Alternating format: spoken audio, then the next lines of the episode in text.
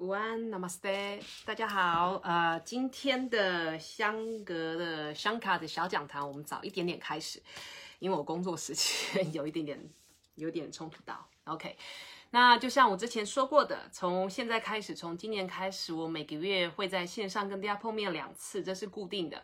那每一次大概是半个小时左右，哦，大概是半个小时。我希望我们可以在四十五分钟之内结束。那主要是透过这样子小小讲堂的一个概念，然后跟大家介绍阿育吠陀跟瑜伽还有 Tantra 不同面向的东西。那也欢迎大家提出一些问题来讨论。一样，如果说你没有办法看到直播的话，没有关系，这些都会我都会把它录下来。那录音档会把它放在我自己的网站上，也会放在脸书这边，所以大家之后可以看呃录音档。如果你有什么问题，在看录音档的时候有什么问题的话，你将问题。写在留言，呃，写在影片的下面，我一样会做。当我看到的话，我会做回复。OK，那今天的主题是阿育吠陀简介。我要先呃强调一下，就是这一系列的介绍，这一系列阿育吠陀呃香卡的小讲堂的这个部分的内容，跟我正式在做训练课程内容有一点点呃不一定会重复，主要只是想要用比较嗯。浅显易懂的方式将阿育吠陀介绍给大家，或是将瑜伽或是跟 Tantra 介绍给大家。如果说你有兴趣从事阿育吠陀，或是有兴趣从事瑜伽的话，我会建议大家找一些呃训练课程来上。那这些是给大家做做参考。而且在这一系列的讲座当中，我不会推荐草药。因为草药跟疗程它是比较个人化的，可是我会着重在饮食或者是瑜伽的练习，或是一些呼吸法上面。像我今天刚刚才结束是一场呃大概四十分钟在挪威这边，我对挪威这边的呃观众讲解的呃那边这一部分也是一个月两次。那因为在挪威这边我的小讲堂已经进行快要一年了，所以目前为止我们主要我主要是讲一些呃当季常遇到的一些身心失衡的问题。然后阿育吠陀跟瑜伽可以怎么去做？那我希望台湾这边的小讲堂，或是中文这边的小讲堂也可以持续做。然后以后有机会可以跟大家介绍，就是阿育吠陀跟瑜伽会怎么样来，呃，是如何看待这些失衡的状况，还有怎么样去平衡它。好，那我们不管是多高深的学问，都要从眼前的这一步开始。所以今天我们要来简介阿育吠陀。嗯。阿育吠陀跟瑜伽一样，因为它都是印度传来的学问，所以了解它的语言非常的重要。阿育吠陀虽然我们用中文来讲，大家可能已经有概念，我希望大家可以记它的梵文，梵文是 Ayurveda，A Y U R V E D A。为什么我希望大家记它的梵文 Ayurveda？是因为它是有意义的，有意思的，每一个梵文的音节都有它的意思存在。如果你只是记阿育吠陀，阿育吠陀这个字不会对你有太多的，你最多就是把它跟阿育 Veda 做连接。可是 are your 跟 Veda 其实是两个不同的字根或是字源，那这两个字有它不同的意义。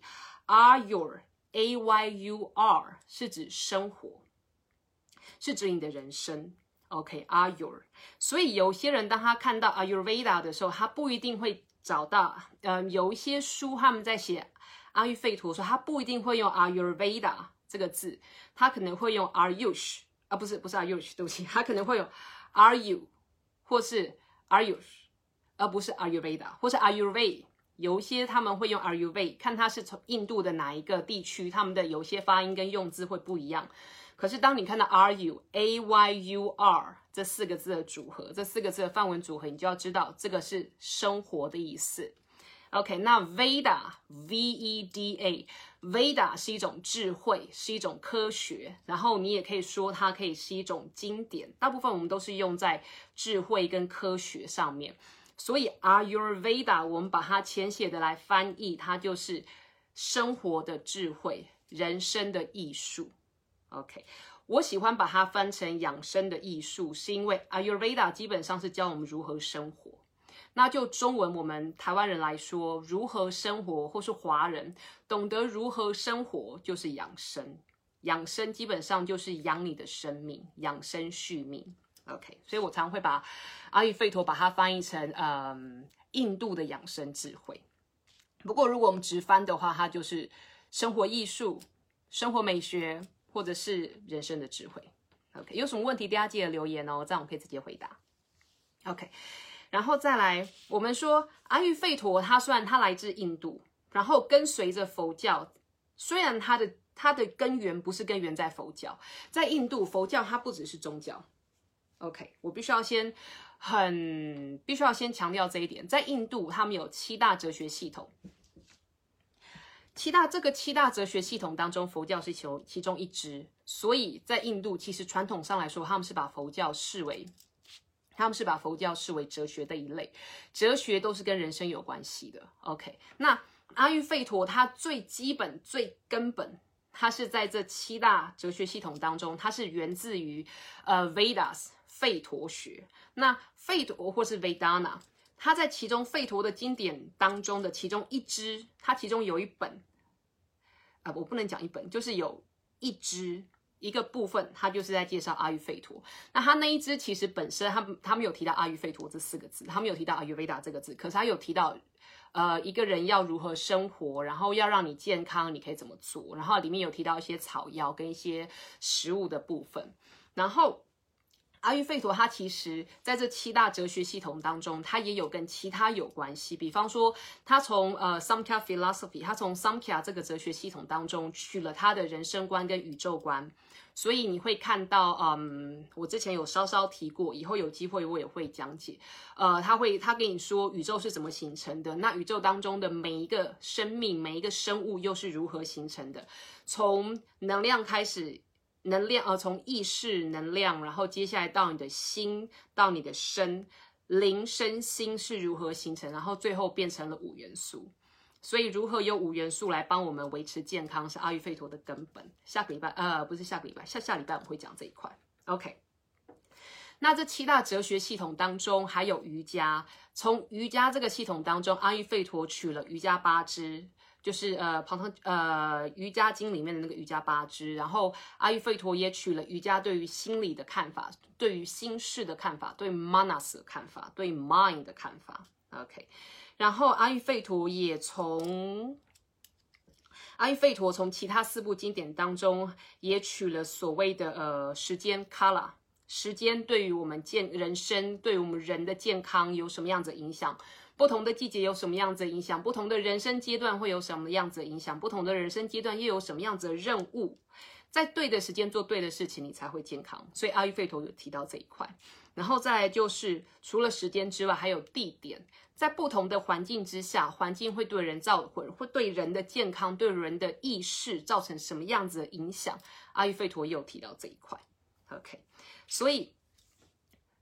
然后从佛教这一块的话，佛教哲学阿育吠陀是取了他的不杀生的哲学，他的不杀生哲学，还有就是 non-violence，嗯，non。如果我把 ahimsa 纯粹是翻作不杀生，有一点浅显。可是我们今天就先讲到不，就先用不杀生来代替 ahimsa 这来翻译 ahimsa 这个词就可以了。OK，所以我们说阿育吠陀，它是你在各个印度的。古典的哲学系统当中都可以找到阿育吠陀的踪迹，所以它是一个大熔炉。然后它也是有几千年的历史。然后这几千年历史当中，一开始如果你去看阿育吠陀的经典书籍，尤其是呃乔拉卡桑皮塔这一块，那本黄色英文翻译是黄色的书皮。这一本经典，呃，这一个这一套经典著作当中，很多很多的对话都是人跟神之间的鬼对话。就比方说，今天有一个先知，我们说，嗯，那些呃先知，英文叫 seer，他可能会呃，就是他的学生。来问他一些问题，或是他看到现在人的社会当中有一些什么问题，然后他在冥想当中与神性做连接，然后去问神，然后去问神有点奇怪，就是与神性做连接，然后看看神对于这样子，对于这种方式有呃，对于这些状态有什么解释，然后他回来之后再把它写下来，然后再做传授。通常都是这些先知做传授，然后学生把它记录下来。那不是只是这样子冥想记下来，而是。会进到整书里面去做实验，去做反复的实验，看看是不是真的是这样子。然后在我们其另外一部经典当中，另外一部经典它主要是讲手术跟外科，还有血液跟皮肤。所以当时在几千年前，阿育吠陀就已经有医生，他们能够做解剖的动作，然后从解剖动作当中去看出人体是怎么样子的运作，然后血液是什么样子的运作，然后手术要怎么样子的进行。那这一些我们在，我当我在讲阿育吠陀跟西医的时候会讲更深。OK，所以最早最早最早最最早的阿育吠陀是所谓的神人跟神性之间。的一些沟通，然后之后才开始是诊所当中不断的实验。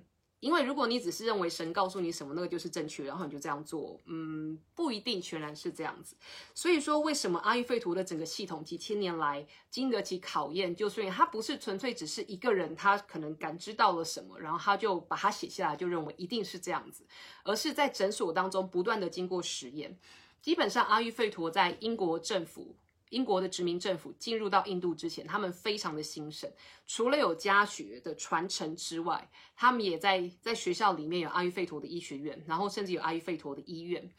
很可惜的是，殖民政府英国的殖民政府进入印度之后，把这一切全部都，我不能说摧毁，而是因为是跟西医是不同系统的，所以他们质疑他们的存在，所以就变成阿育吠陀是在当时是不能够被使用，也不能够被讨论跟教授。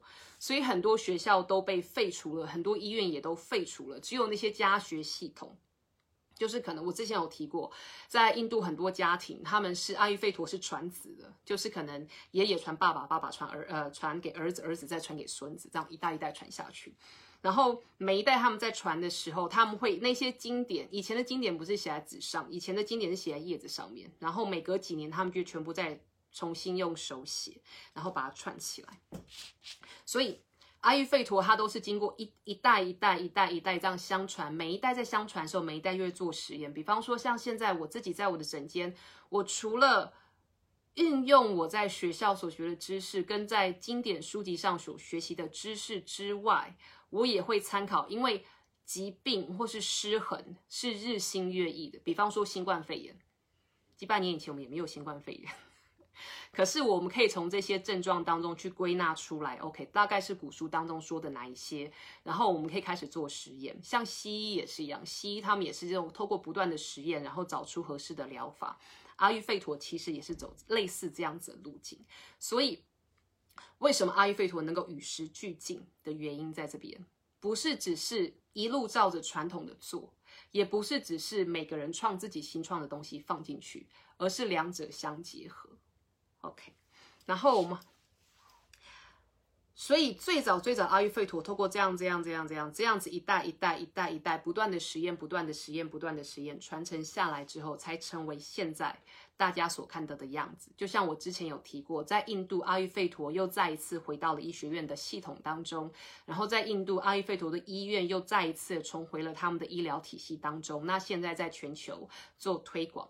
然后在全球各地，除了有印度在医学院毕业的阿育吠陀医师之外，有很多在美国跟英国也开始有一些学校开设所谓的养生呃咨询师的课程、咨商师的课程，还有呃诊疗师的课程，甚至是医师的课程。很可惜，现在台湾阿育吠陀似乎还没有很被重视。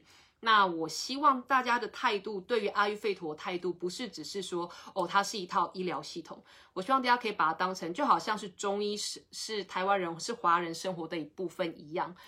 如果你们想，大家想要在中医之外再找一个觉得诶可以做参考的体系的话，我希望大家可以多看一看关于阿育吠陀的东西，因为阿育吠陀现在西方世界在欧美国家都非常的受欢迎，因为它很容易实践在生活当中。所以阿育吠陀有说过，每个人他们在使呃很多人在接触阿育吠陀的时候，他们都会提到说，怎么样才是健康？我之前有提过，阿育吠陀所提到的健康，不是只是哦我没有生病就叫健康，很多。在西医来说，他们可能会测数据，测呃很多的数据，血液的数据啊，然后我们的废弃物的数据啊，排氧量数据这些。如果数据还没有到的话，他会跟你说哦你很健康。可是，在阿育吠陀来说，我们会看你的身体所出现的征兆，你的身心所出现的征兆。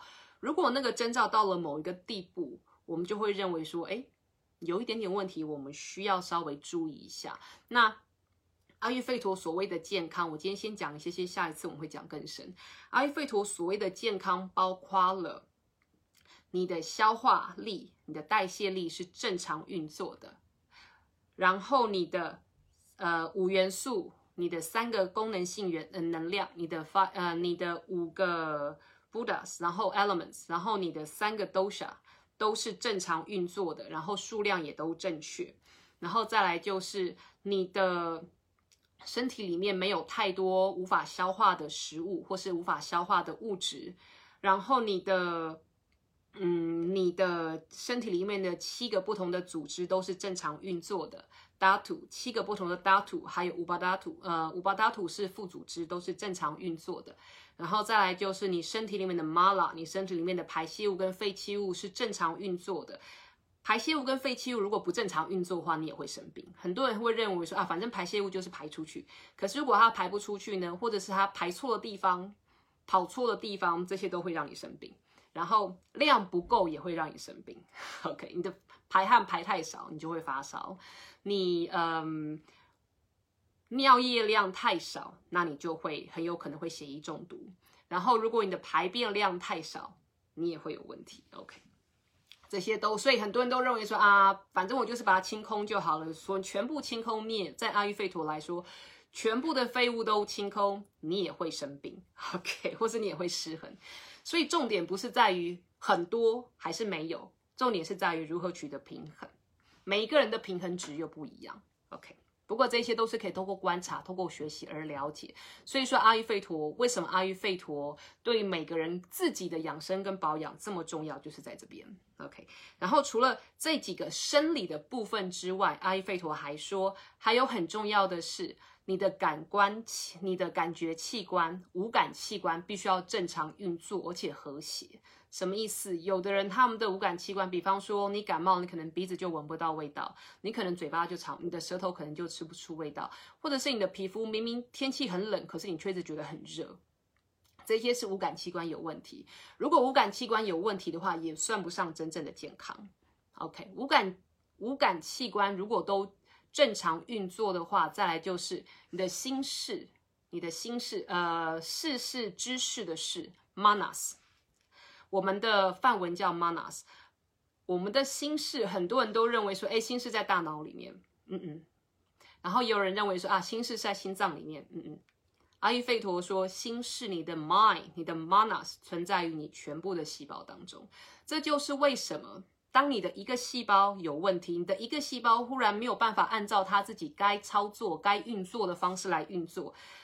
英文常我的 医生同学常常说，癌症的病人很简单，癌症的病人就把它想成一个细胞发疯了，开始运作不正常，没有办法好好运作。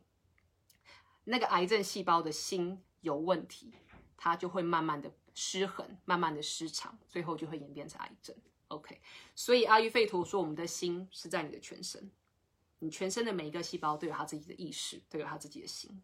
OK。然后，除了你的心事是正常的之外，再来就是你的灵魂、你的灵性是稳定而和谐的。很多人都说要做灵性的修行，要做灵性的修行。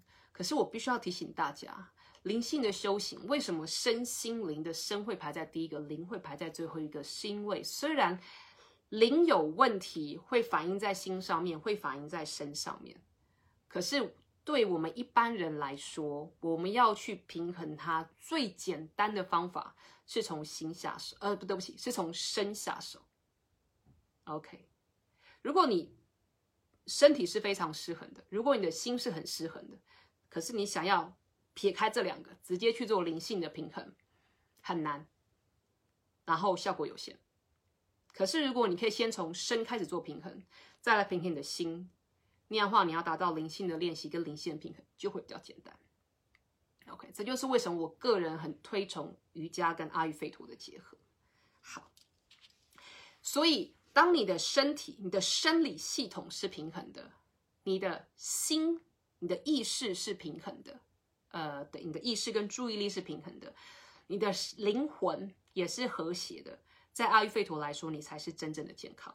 所以，如果我们说阿育吠陀是生活的哲学，是养生的艺术的话，它在养的生，不是只有养你的生理系统，而是连你的心、你的灵都一起养了进去。所以阿育吠陀不是只有给你草药，不是只有告诉你要吃什么，不是只有告诉你什么时候睡觉，我们也会告诉你怎么样呼吸是适合你的，哪一种活动，哪一种户外活动，哪一种运动，哪一种瑜伽是适合你的。平常的生活当中，你要怎么样做保养？几点去睡觉对你比较好？几点起床对你比较好？睡多睡少，这些都是可以帮你做调整。那这些东西我们会需要，一定会需要去找医生来帮我们看吗？不一定。我说的医生是阿育吠陀的医生，OK？不一定。很多人是处在一个所谓亚健康的的状态之下。亚健康的状态就是我好像没有什么大病，可是我觉得有点怪怪的。OK？如果你也是处在于这种状态之下的话，其实如果你了解阿育吠陀它的根本或是它的概念的话，你可以看出你平常生活当中，你可以从你平常生活当中的小细节观察出哪里失衡，然后要如何去做调整。这一些是为什么我想要在华人圈推广阿育吠陀的基本，因为我不确认什么时候阿育吠陀才会被华人政府，不管是哪一个说华语的政府，承认为正式的纳入正式医疗体系当中。因为毕竟中医非常的健全，中医的系统很健全。可是我觉得，至少阿育吠陀可以以这个为切入点，作为每一个人自己的养生的一个观念跟一个概念。OK，这就是为什么我想要在这边开始用中文介绍阿育吠陀的东西。OK，所以我们说阿育吠陀是一个养生的概念，然后是一个养生的美学，是一个生活的美学，告诉我们说我们应该如何生活，然后如何享受生活。可是重点、重点、重点在于你要先知道你自己是谁。所谓，如果用英文讲的话，我们说 establish in your true nature。如果我翻成中文的话，就是立足或是生活于你的真我之中，活在你的真我，活出你真正的那个面貌，你就你才有办法开始过你的人生，做你自己，然后享受人生。我最近看到一句话，就是有人说不要一直强调做自己，做自己，做自己。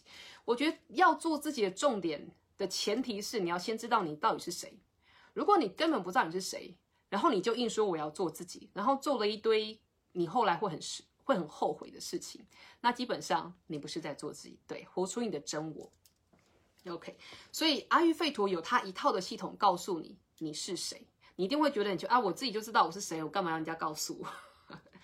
有的时候在很多失衡的状态之中，我们以为我们自己是谁的那个谁。可能不是我们自己所想的，可能不是真正的我们的那个自己。很多时候，我们所以为的那个自己，是所谓的市场，是所谓的媒体，或是别人期待之下的自己，而不是我们真正的自己。阿育吠陀会告诉你，你是谁，你的天生的体质是什么，你就会了解，原来有的时候我的身心发出这样子的状况，有这样子的反应。不是我生病了，而是我的身心在反映当下的状况。比方说，我今天在挪威，刚刚在挪威结束掉的一个小演讲，我讲的是所谓的嗯冬季忧郁症，我们叫它 Dark Season Depression。那冬季忧郁症，嗯，对某些人来说是一种疾病，可是，在阿育吠陀来说，我们会说你要先看你是只有在冬天它才会出现，还是只有在某，还是它一直都出现。如果它只有在冬天才出现的，然后每一年的冬天一定都会出现，不管你这一年做了什么事情，到了那一年的冬天，那个时候就一定会出现的话，你要先看一下你自己的天生的体质，你的 prakriti 是什么，然后看一下你目前是哪一个部分失衡，因为有可能不是你生病，而是你的身体正在反映季节的变化，对你的身体对你的呃体质所造成的影响。OK，我这边没有在跟任何的医学系统做反抗或是什么，我只是把阿育吠陀的概念说出来。OK，所以了解你自己，然后做你自己，然后享受你自己的生活。当你有办法了解你自己，做自己，享受自己的生活的时候，你会发现外面的流言蜚语，外面的人对你的所有的看法。你就像是一个不粘锅一样，他们讲什么哦，好，我知道，好，那就是这样子，你就能够达到瑜伽所谓的该怎么讲，不会为外界所影响，而是真实的活在你自己当中，就可以享受所谓的孤独。孤独跟孤单是两件不一样的事情。孤独、孤单跟寂寞是三个不一样的事情。你可以一个人，可是你不需要感到孤单，你不需要感到寂寞。你可以很安静，可是你不需要感到恐慌。你可以很享受你自己一个人的当下，因为在这个当下当中，你做着你自己该做的事情。OK，我觉得这一点在现在这个环境，在台湾，在台湾可能大家感受不到，因为在台湾还没有，至少疫情控制都还不错。可是，在国外，很多人，我常常告诉我的我的客人，就是不要去害怕你没有办法跟外界接触。而要去学习如何活在当时的那个状态之下，每一件事情的发生都有它的原因存在。只要你可以学到那个当下，在那个当下学到一些东西，那那个当下对你原本所造成的不舒服的状况就会不见。OK，OK，我刚看到有一个问题，有人提到说，喂，我看一下，我看一下，OK。刚刚有一个人有提到问题，Diana 有提到说，呃，他自己有做问卷测验的分类结果，呃，跟阿育跟阿育吠陀医师诊脉的结果不一样。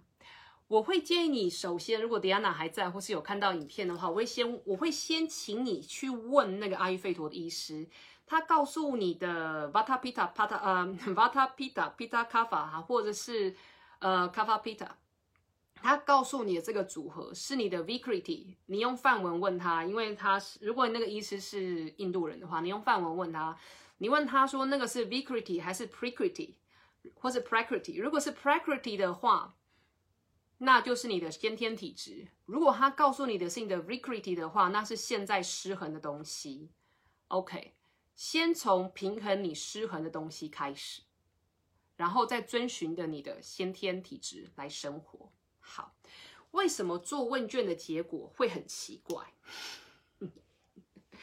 嗯，首先我必须要像我在这边常跟我的也一直在跟挪威这边的客人在宣导一个观念，就是因为我常有客人来，他们就进来说：“哎，为什么你没有叫我填问卷？”我说：“为什么你要填问卷？”他说：“你不填问，我不填问卷，你知道我的体质吗？”我说：“我看你跟你讲话就知道你的体质，我为什么要填你的问，还要你填问卷？”OK，首先。问卷上面的东西是很笼统。阿育吠陀，我们在做，我们在，嗯，我们在做咨询的时候，我们会观察很多很多很多，就像中医的问闻望切一样，我们也有问，我我们也有我们的问闻望切。然后，通常为什么问卷的效果不好？是因为首先。问卷他问再多问题，他最多不可能让你问超过三十个、五十个问题，因为通常问到后来你会回答到很很疲乏。OK，这是第一点。第二点，人很难诚实的去回答问卷上面的问题，不代表你对你自己不诚实，而是你可能没有。首先，你要对问卷的问题很了解。再来就是你要对你自己很了解，比方说，我最常举的例子就是，通常问卷会问你说，当你在压力之下，你会有什么样子的情绪反应？当你压力很大的时候，啊，不是，问卷通常都会问说，嗯，你是不是一个很容易生气的人？大部分的人都会说不会啊，我不会觉得我很容易生气啊。可是，如果你去问她的老公，或是问她的朋友，她朋友就说：“哦，她超容易生气，一点点小事情就会生气。”然后自己写问卷的那个说：“有吗？我觉得没有啊。”OK，这就是我说的，为什么我们没有办法很明确的去找出那个界限。OK，然后还有就是问卷通常会掺杂很多先天体质的问题跟后天失衡的问题。比方说，通常问卷里面会问你说。你最常做什么梦？你的梦常常是很自由的，在天空飞翔的梦，还是很罗曼蒂克、充满颜色的梦，还是很紧张、很血腥、很暴力的梦？然后你就开始去想，我最后一次做梦是什么时候？然后再来，很多人基本上是不记得他们做什么梦，所以这个会很难去看。然后再来就是呃，有一些问卷上会请你看自己的体质，看有一些问卷会请你看自己的，比方说你的体型是属于偏瘦、适中、微胖。哦，这一点这个问题非常的难回答，因为通常通常 Pita 天天体质有 Pita 的人都会认为微胖，可是其实它只是适中。然后，嗯，先天是卡法体质的人都会认为说啊，我是适中啊，可是其实他可能已经过胖了。OK，然后又加上如果说这个人，如果说有些人他可能嗯有过所谓的。贪食症或是厌食症，比方说厌食症，哈，不管他多瘦，他都会写微胖，没有办法很真正的去看。然后还有一些，就是我们通常在看体质、在看体型的时候，不是只是看你你这个人，我们会把你跟你的民族放在一起。比方说，所谓，嗯，我常常说，微胖放在非洲人，放在欧洲人。放在东方人的微胖是不一样的，偏瘦放在不同的人种，他的体型会不一样，所以你要去看。那这一块基本上你会需要有一点点的练习跟训练才会看得比较准，所以常常自己在写这些问题的时候会很难写得准。然后又有时候他会问说：“哎，我的发质可你的发质是属于偏干、偏油、中性。”很多人也会很难去选，因为有时候发质，你的天生法质可能会因为当时季节的关系，或者因为你吃的东西而有所改变，那你选出来的就会有所差异。所以我基本上我不是很建议人家去，呃，我不会，就是如果你要做这些问卷的话，你就把它当成参考就好，或者是你找一个朋友问你，然后你们两个可以去讨论，因为有时候可能你你觉得你自己是微胖，可是你朋友觉得啊你很瘦啊。这种对话常常发生在老公老婆之间，所以我会建议，如果你要做问卷的话，找一个人，找一个第三者来问你，然后你可以跟你的朋友讨论，这样子会稍微准一点点。然后再来就是因为有些问题问的是先天的东西，有些问题其实是问后天的东西，所以很容易混在一起。你最好，我会建议把那个结果当成是后天失衡去平衡就好，嗯，这样子会比较好一些些。OK，Diana，如果你有在听的话，你看一下我这样回答，你还有没有问题哦？如果还有问题的话，你就再问；如果没有问题的话，就继续讲下去喽。今天主要只是做阿育吠陀的简介，我不会讲的非常的深。OK，对，没有错，就是如果我们能够学会享受孤独，活在当下的话，听起来很老掉牙，可是它非常的难实，非常的难实行。OK，永远不用担心。永远不用惧怕你一个人的存在，也永远不用担心死亡的来到，因为就像那一天我一个朋友他所写的，我一个朋友他在脸书上就是有分享一篇关于死亡的文章，然后我就看了很有感而发，我觉得他那篇文章写的很好，那我就跟他说说，基本上每个人生来就是死，我们出生之后就是在等死，阿育吠陀也是这么说，可是重点是从你出生到死亡的这段时间，你要怎么活？你活得精不精彩才是重点，而你活得精不精彩，你的精彩是要由外人来判断，还是由你自己来判断？OK，阿育吠陀他说，最了解我们的人只有我们自己。只要你诚实的面对自己，你就会是你自己最好的老师，你就会是你自己最好的医者。可是你要能够诚实面对自己。有的人会说：“那我诚实面对我自己，可是我没有相关的知识怎么办？”没问题，所以阿育吠陀才提供了这一系列的知识。除了阿育吠陀之外，中医也提供很好的体系。西医其实也有很多地方是可以做参考，瑜伽也有很多地方可以做参考。所以不要只把你自己局呃局限在一块一个圈子一个点上面。阿育吠陀是很。我之前有提过，阿育吠陀就像是一片海，这片海其实是不断在扩大，因为我们在阿育吠陀的概念跟本质当中，慢慢的纳入其他东西，慢慢的纳入一些西医的知识，慢慢的纳入一些嗯中医的知识，然后慢慢的纳入一些替代疗法的知识。就像其实很多人会跟我说，前几天我儿子，我的小儿子，就是我们在吃饭时候不小心吃到花生，那他从小对坚果类过敏。可是已经很久没有过敏反应了，然后他忽然吃到花生，然后就开始一直咳嗽，然后就马上跟我老公说打电话叫救护车。然后就我老公觉得很奇怪，为什么打电话叫救护车？我就跟他说，感觉上像是过敏引起的呃气喘前兆，赶快叫。然后一开始还不相信，然后跟他说你赶快叫，因为再过没多久，他的声音呼吸的声音就开始变。结果果然他在跟那个医疗呃救护车中心讨论的时候，声音就开始变。结果后来西医来的很快，然后果然就是一些呃类固醇跟一些呃支气管的扩张药下去之后就好了。OK，很多人会跟我开玩笑说啊，你是阿育吠陀医生哎，至少你现在还是实习医生，那你干嘛不自己弄？我必须要说，就是在很多时候，如果西医比较快的话，快的那个为主，然后之后我们再来做保养。不要把它认为说哦，我今天我今天遵循阿育吠陀，或是我今天遵循中医，所以西医的一切都是邪恶的，西医的一切都是错的。不要这样认为，而是认为说你要怎么样把它做相结合。OK，永远不要把其他的其他的做法当成是错误的做法，而是要看它值得学习的地方。然后看要如何来做结合，这一点在国外，在我们欧美，尤其最近在欧洲越来越越来越重要。尤其在新冠肺炎之后，这一波新冠肺炎之后，OK，很多人都会认为说啊，新冠肺炎就是西医的天下啊，这舞台就是西医的舞台啊，那其他能干嘛？其他可以做事情很多诶。我们阿育吠陀，我现在接的很多客人，他们都是可能确诊过，或是呃，或是有些呼吸道问题，他们没有，他们没有得，可是呼吸道有问题。那我刚刚说，OK，那我们可以从饮食上面去做调养。或者是我们从睡眠上面做调养，从呼吸的一些呼吸的方式去做调养，所以是可以相结合的。阿育吠陀是很所谓的海纳海纳百川，OK，因为都是有有机可循的。为什么？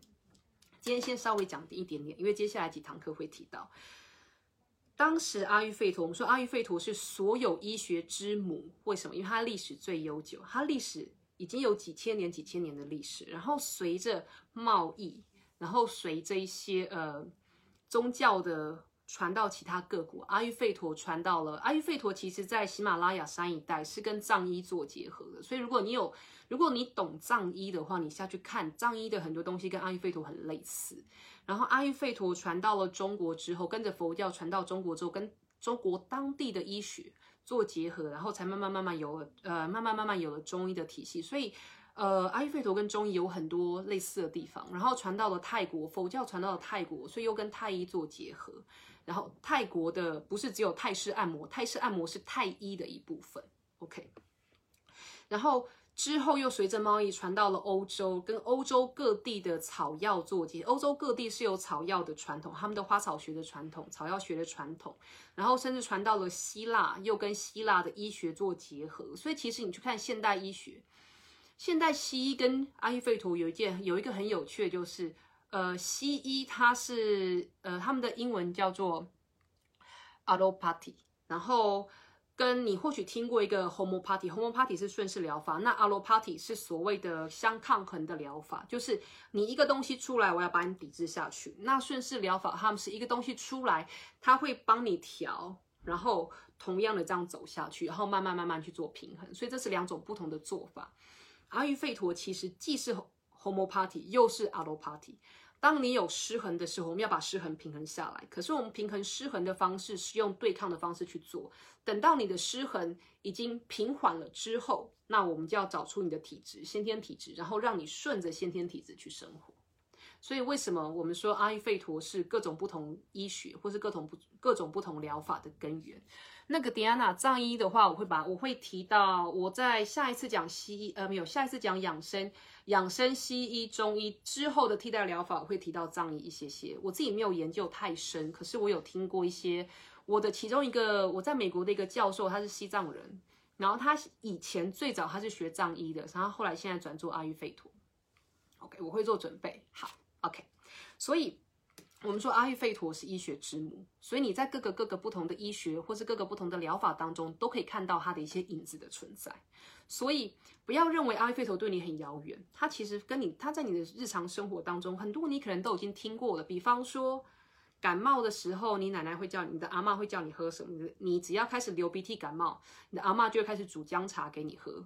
为什么？因为阿育吠陀说，感冒的第一个前兆，干咳的部分是跟巴塔失衡有关系。那姜其实可以平衡巴塔失衡。OK，如果我用阿育吠陀去解释的话，然后再来，嗯，再来就是有些人如果家里面，如果说你呃，OK，现在最流行的能量疗法，或者是像瑜伽教师，他们现在很喜欢点鼠尾草，因为他们说点鼠鼠尾草可以平衡能量，可以净化磁场，然后可以呃，其实鼠尾草烧鼠尾草在欧洲传统烧室内烧鼠尾草，就像我们室内会摆艾草一样，它其实是有那个嗯。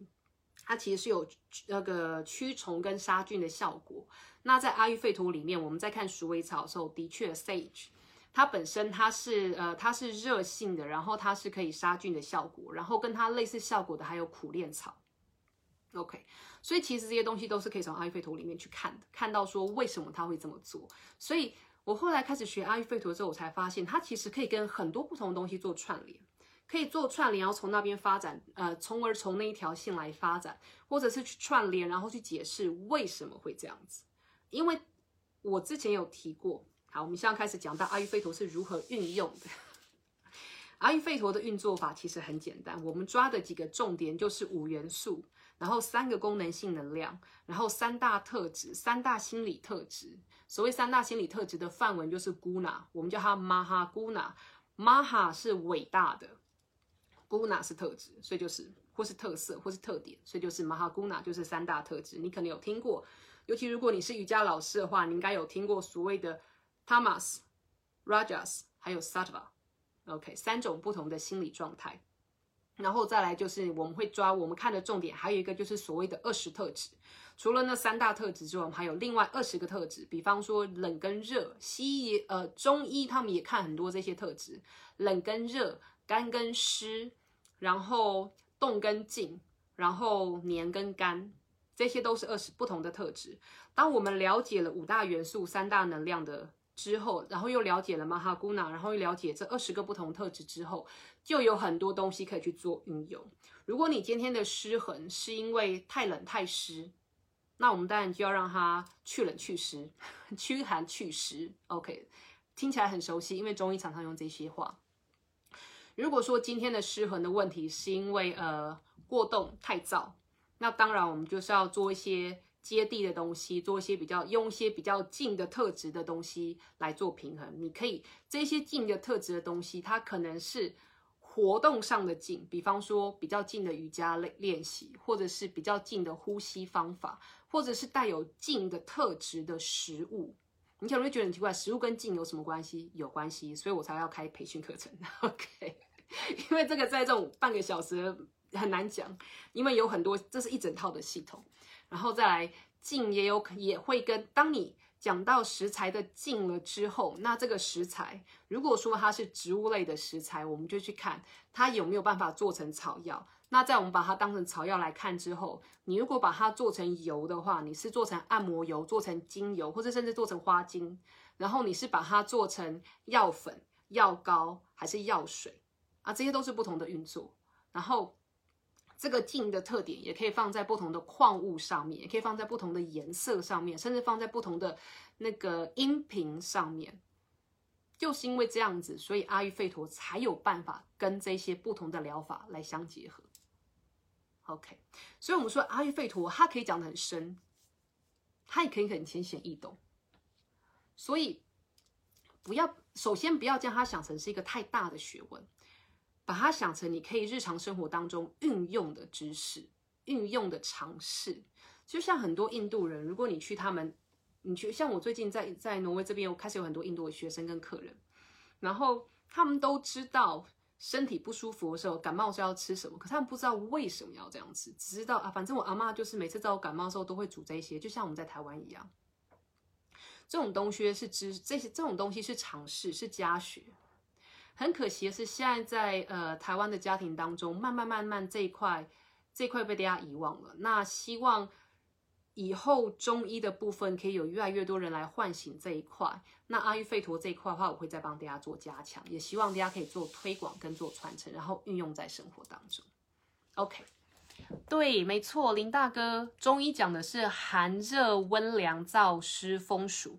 那阿育吠陀话，我们分的更细，有二十种。那以后我可能没有机会在这边讲，因为半个小时的课太短。那有机会，我一定会在我的培训课程当中讲。所以如果说大家对于呃阿育吠陀很感兴趣的话，我的春季班先修班的春季班已经额满了，那夏季班的密集班现在正在招生中。那如果大家有兴趣的话，以后我会陆陆续续、陆陆续续的开课，都欢迎大家来听一听。那这个小讲堂的部分，我也是一样，我一个月会开两次，会有不同的主题，可是讲的很浅显，就希望大家可以可以了解它，然后。这就去了解它，不要试着死背，死背的话你永远都没有办法运用。OK，大家如果还有问题的话，你可以写在这个影片的下面。那如果没有问题的话，我们今天就到这边结束喽，拜拜。